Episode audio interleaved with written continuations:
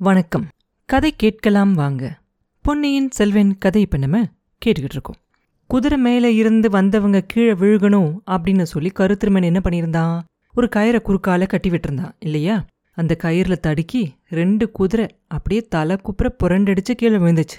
விழுந்ததுலேருந்து எந்திரிச்சு பினாகுபாணி என்ன செஞ்சான் ஐயோ பிசாசு அப்படின்னு அலர்னான் ஆனா குதிரையும் அவனும் திடீர்னு உருண்டு கீழே விழுந்தாலும் கூட கொஞ்சம் கூட மனசு கலங்காம கந்தன்மாரன் எந்திரிக்கும் போதே கையில வேலை எடுத்துக்கிட்டு எந்திரிப்பான். அவனோட நோக்கம் ஏற்கனவே அந்த கரையை பார்த்து அதுல இருக்க குதிரை மேல இருக்கும். அந்த குதிரை மேல ஏறி போய்கிட்டு இருக்கவன் சந்தேகமே இல்லாம வந்தியத்தேவன் தான் அப்படின்னு அவன் நினைச்சுக்கிட்டு இருப்பான். வந்தியத்தேவன் மேல கந்தன்மாரனுக்கு முன்னாடி இருந்த அந்த பழைய நட்பு அதெல்லாம் இப்ப இல்ல. எல்லாம் ஒரே பகையா மாறிடுச்சு அந்த மாதிரி வந்தியத்தேவன் மேல கோவப்படுறதுக்கு அவனுக்கு ஆயிரம் காரணம் கண்டுபிடிச்சான். அவன் ஒரு ஸ்னேக துரோகி அப்படின்னு சொல்லி நம்பினான். அவனுக்கும் அவனோட குடும்பத்தை சேர்ந்தவங்களுக்கும் அந்த மாதிரி ஒரு கெட்ட பேர் வரதுக்கு காரணமாக இருந்தது வந்தியத்தேவன் தான்.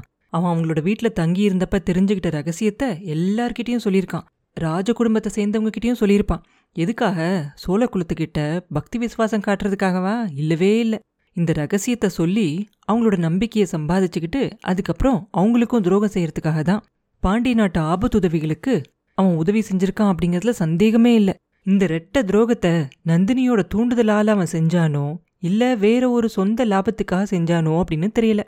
நந்தினியோட மாய வலையில அவனும் கொஞ்ச நாள் சிக்கியிருந்தது உண்மைதான். ஆனா இந்த மாதிரி பயங்கர துரோக செயலை அவன் கனவிலையும் செஞ்சிருக்க மாட்டான் அப்படின்னு சொல்லி அவன் நினைப்பான். இது எல்லாத்தையும் விட அவனோட தங்கச்சியோட மனசை வந்தியத்தேவன் ரொம்ப கெடுத்துட்டான் அப்படின்னு அவன் நம்பினான். இந்த காரணத்தால தான் வந்தியத்தேவன் மேல கந்தன்மாறனுக்கு ரொம்ப கோவம் வரும். அவன் எவ்வளவோ தூரத்துக்கு அவன் மனசை கெடுத்திருந்தா ஆதித்த கரிகாலரை நான் தான் கொன்னேன் அப்படின்னு சொல்லி அந்த பொண்ணு இப்போ உளறிக்கிட்டு இருப்பா. இந்த மாதிரி வந்தியத்தேவன் மேலே ஏகப்பட்ட குற்றத்தை யோசிச்சு கந்தன்மாறன் இந்த மாதிரியெல்லாம் செஞ்சவன உயிர் தப்பிச்சு போக விடுறதா? அதை தான் பார்த்துக்கிட்டு இருக்கிறதா? ஒரு நாளும் கிடையவே கிடையாது. வந்தியத்தேவனை உயிரோட பிடிக்க முடிஞ்சா பிடிப்போம். இல்லைன்னா அவனை கொன்னுட்டோம் அப்படிங்கிற ஆறுதலாவது நமக்கு இங்கிருந்து போகும்போது இருக்கணும் அப்படின்னு சொல்லி முடிவு பண்ணுவான். அப்படி அவன் முடிவு பண்ணி தான் பினாகுபாணியோட புறப்படுவானே. இப்போ அவனோட குதிரை எதிர்பாராத விதமாக தடுக்கி விழுந்துருச்சு. அது பிழைக்கிறதே கஷ்டம். வந்தியத்தேவனோ நதியோட அந்த கரைக்கு பக்கத்துல போயிட்டான். பின்னாடி வந்துகிட்டு இருக்க வீரர்களோ அங்க வந்து சேர்றதுக்கு இன்னும் கொஞ்சம் நேரம் ஆகும். அவங்க வர வரைக்கும் காத்துக்கிட்டு இருக்க முடியாது. அப்படியே அவங்க வந்தாலும் அவங்க வந்ததுக்கப்புறம் குதிரை வாங்கிக்கிட்டு போய் அவனை பின்னாடி துரத்து போய் பிடிக்கிறது அப்படிங்கிறது நடக்காத காரியம். அதை விட அவனை இப்போ கொன்னுறது தான் சரி அப்படின்னு சொல்லி முடிவு பண்ணியிருப்பான் இவ்வளோவையும் அவன் வேகமாக யோசிச்சு ஒரு நிமிஷத்தில் முடிவுக்கு வந்துடுவான் அதனால தான் தரையிலேருந்து எந்திரிக்கும் போதே என்ன பண்ணுறான் அந்த வேலை எடுத்துக்கிட்டே எந்திரிக்கிறான். காலை நல்லா ஊனி நின்றுக்கிட்டு கையில் இந்த வேலை உயர்த்தி பிடிச்சு குறி பார்த்து நல்லா பலத்தோடு அதை வீசி எறிவான். வேல் விர்றனுங்கிற சத்தத்தோடு அந்த காற்றுல போய் கொஞ்ச நேரத்தில் மதுராந்தகன் மேலே போய் பாஞ்சிரும். வீல்ங்கிற சத்தத்தோட மதுராந்தகன் தண்ணியில் விழுந்துருவான். குதிரை மட்டும் தட்டு தடுமாறி கரை மேலே ஏறி போயிடும் ஒரு சில நிமிஷத்துலேயே இந்த மாதிரி நடந்ததை எல்லாத்தையும் அந்த மரத்தோட மேலே உட்காந்துருக்கான்ல கருத்திருமன் அவன் பார்த்து அவன் மனசு பதறி போயிடும் உடம்பெல்லாம் நடுங்க ஆரம்பிச்சிரும். இப்படியெல்லாம் நடக்கும் அப்படின்னு அவன் எதிர்பார்த்திருக்கவே மாட்டான். வேகமா வந்து திடீர்னு தடுக்கி விழுந்த குதிரைக்கு அடியில மாட்டிக்கிட்டவன் உயிரோட தப்பிக்கிறதே பெரிய விஷயம். அப்படி இல்லைன்னா கை காலாவது ஒடிஞ்சு போயிடும் அப்படின்னு அவன் நினைச்சிருப்பான். இப்படி கீழே விழுந்தவன் எந்திரிச்சு வேலெடுத்து எரிஞ்சு அதுவும் மதுராந்தகன் மேலே குறி தப்பாமல் போய் பாயும் அப்படின்னு அவன் நினச்சிருக்கவே மாட்டான். இதெல்லாம் அவனுக்கு ஒரு நிமிஷம் அதிர்ச்சியாக இருக்கும். ஆனாலும் கூட அதை சமாளிச்சுக்கிட்டு ஆத்திர வெறியோட ராட்சத பலத்தோட மேலேருந்து கீழே குதிச்சு கந்தன்மாரனை ஒரே தாக்கா தாக்கி கீழே தள்ளிடுவான் தள்ளிட்டு அந்த பக்கம் போகும்போது என்ன ஆகும் தட்டு தடுமாறி எந்திரிச்சுக்கிட்டு இருந்த வைத்தியர் மகன் அவனை போக விடாம பிடிப்பான். அப்பதான் பினாகுபாணிக்கு அவன் பார்த்தது பிசாசு இல்ல மரத்து மேல இருந்தது கருத்திருமன் தான் அப்படின்னு தெரிஞ்சுக்குவான். கருத்திருமன் அவன் மனசுல இருந்த கோபத்தெல்லாம் அப்படியே பினாகுபாணி மேல காட்டிடுவான் என்ன பண்ணுவான்? அவன் மதுராந்தகன் கிட்ட இருந்து வாங்கியிருந்தா இல்லையா? அந்த சின்ன கத்தி அது இன்னும் அவன் கையில வச்சிருக்கான் இல்லையா? அந்த கத்தி வச்சு பினாகுபாணியை நல்லா குத்திடுவான் குத்தி அவனை கீழே தள்ளிட்டு பாலத்தை பார்த்து வேகமா ஓடுவான். மூங்கில் மரத் பாலத்து மேலே ஒருத்தன் ஓடுறத கந்தன்மாரனுக்கும் பினாகுபாணிக்கும் பின்னாடி குதிரை மேலே வந்துகிட்டு இருந்தாங்க இல்லை வீரர்கள் அவங்கெல்லாம் பார்த்துருவாங்க அவங்க வரத்துக்கு முன்னாடி என்ன நடந்திருக்கும் அப்படின்னு அவங்களே ஊகிச்சுக்குவாங்க. அதுக்குள்ளே கந்தன்மாரன் பிடிங்க பிடிங்க பாலத்து மேலே ஓடுறவனை பிடிங்க அப்படின்னு சொல்லி கத்துவான். நாலு பேரும் குதிரை மேலேருந்து குதிச்சு தடதட தடதடன்னு அந்த பாலத்து மேலே ஓடுவாங்க. கந்தன்மாரனுக்கு என்ன ஆகும்? ஏற்கனவே ஒரு தடவை குதிரையிலேருந்து விழுந்துட்டான். மறுபடியும் திடீர்னு ஒருத்தன் தள்ளின உடனே லேசாக தலை சுற்றுற மாதிரி இருக்கும். அதை கொஞ்சம் சமாளிச்சுக்கிட்டு எந்திரிச்சு பார்ப்பான் அதுக்குள்ளே அந்த நாலு வீரர்களும் அந்த பாலத்துக்கிட்ட ஓடிக்கிட்டு இருப்பாங்க. கந்தன்மாரனும் அவங்க பின்னாடி ஓடுவான். கத்தியால குத்துனதால அடிபட்டிருக்க பினாகபாணியும் என்ன பண்ணுவான்? கஷ்டப்பட்டு தட்டு தடுமாறி எந்திரிச்சு அவனும் அவங்க பின்னாடியே ஓட பார்ப்பான். ஒரு நாலஞ்சு அடி தான் எடுத்து வச்சிருப்பான். அதுக்குள்ள அவனால முடியாது. அவன் உயிர் அவனை விட்டு பிரிஞ்சுக்கிட்டு இருக்கும். அவனால முடியாம அந்த பாலத்துலேருந்து தடுமாறி கீழே விழுந்துருவான் தண்ணியில. அந்த ஆத்து வெள்ளத்தோடு போயிடுவான் அவனோட இத்தனை நாள் ஆசையும் ஆகாச கோட்டைகளும் எல்லாம் அந்த வெள்ளத்தோட வெள்ளமா போயிடும் அவன் எல்லாருக்கும் கடைசியாக ஓடுனதுனால முன்னாடி போனவங்கலாம் பின்னாடி யார் வராங்க என்ன நடந்துச்சு அப்படிங்கிறது கவனிக்க மாட்டாங்க. அதனால பினாகுபாணி விழுந்ததையும் யாருமே கவனிச்சிருக்க மாட்டாங்க.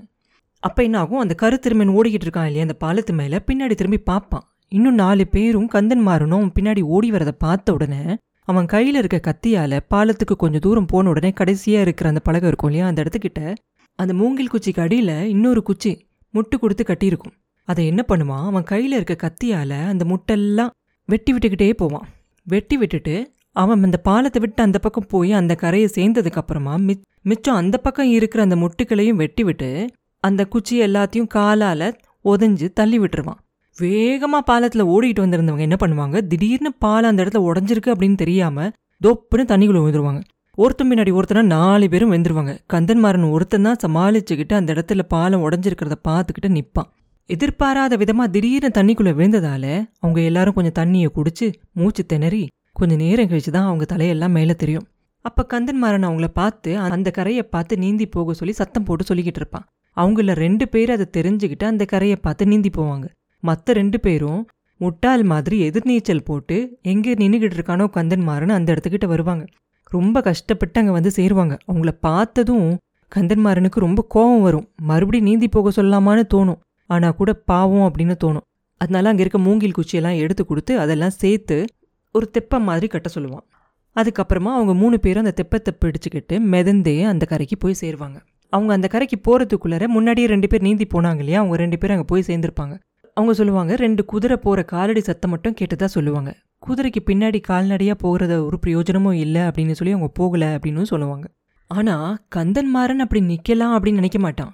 வைத்தியர் மகன் சொன்ன அந்த சிறையிலேருந்து தப்பிச்ச பைத்தியக்காரன் தான் மரத்துலேருந்து குதிச்சு அவனை தள்ளிட்டு பாலத்து மேலே ஓடினவனா இருக்கணும். வந்தியத்தேவனை காப்பாத்துறதுக்காக தான் அவன் அந்த மாதிரி ரோட்ல கைத்தை கட்டி வச்சுட்டு மரத்து மேலே ஏறி காத்துக்கிட்டு இருந்திருக்கணும். அவனுடைய வேலுக்கு இரையானது வந்தியத்தேவன் தான் அப்படிங்கிறதுல அவனுக்கு சந்தேகமே இல்லை. அவன் குதிரை மேலேருந்து வெள்ளத்தில் குப்பரை விழுந்ததை அவன் கண்ணாலேயே பார்த்துக்கிட்டு தான் இருந்தான். ஆனாலும் கூட உயிரில்லாத அவனோட உடலை கண்டுபிடிச்சு பார்த்துட்டா அவனோட மனசுக்கு கொஞ்சம் திருப்தியாக இருக்கும். ஒருவேளை தஞ்சாவூருக்கே வந்தியத்தேவனோட உடம்பை எடுத்துக்கிட்டு போனாலும் போகலாம். சோழ குலத்துக்கு எவ்வளோ பெரிய துரோகம் செஞ்சிருக்கான் அவன். அவனை கொன்று கொண்டுகிட்டு வந்த பெருமையாவது அவனுக்கு கிடைக்கும் இல்லையா? அதனால சம்புவரையர் குலத்துக்கு ஏற்பட்ட கெட்ட பேரும் போகலாம் இல்லையா? அது கண்டிப்பாக செஞ்சு இதை நிரூபிக்கணும் அப்படின்னு சொல்லி நினச்சிக்குவான் கந்தன்மாறன். இப்படியெல்லாம் யோசனை செஞ்சுட்டு என்ன பண்ணுவான்? அந்த கரையோரமாக கொஞ்சம் தூரம் நடந்து போய்கிட்டே இருப்பான். அந்த வீரர்களில் நாலு பேரும் அவன் பின்னாடியே போயிட்டு இருப்பாங்க.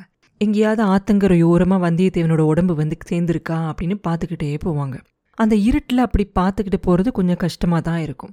கொஞ்சம் தூரம் போன உடனே என்னாகும் அந்த இடத்துல ஒரு பெரிய கல் மாதிரி தெரியும்.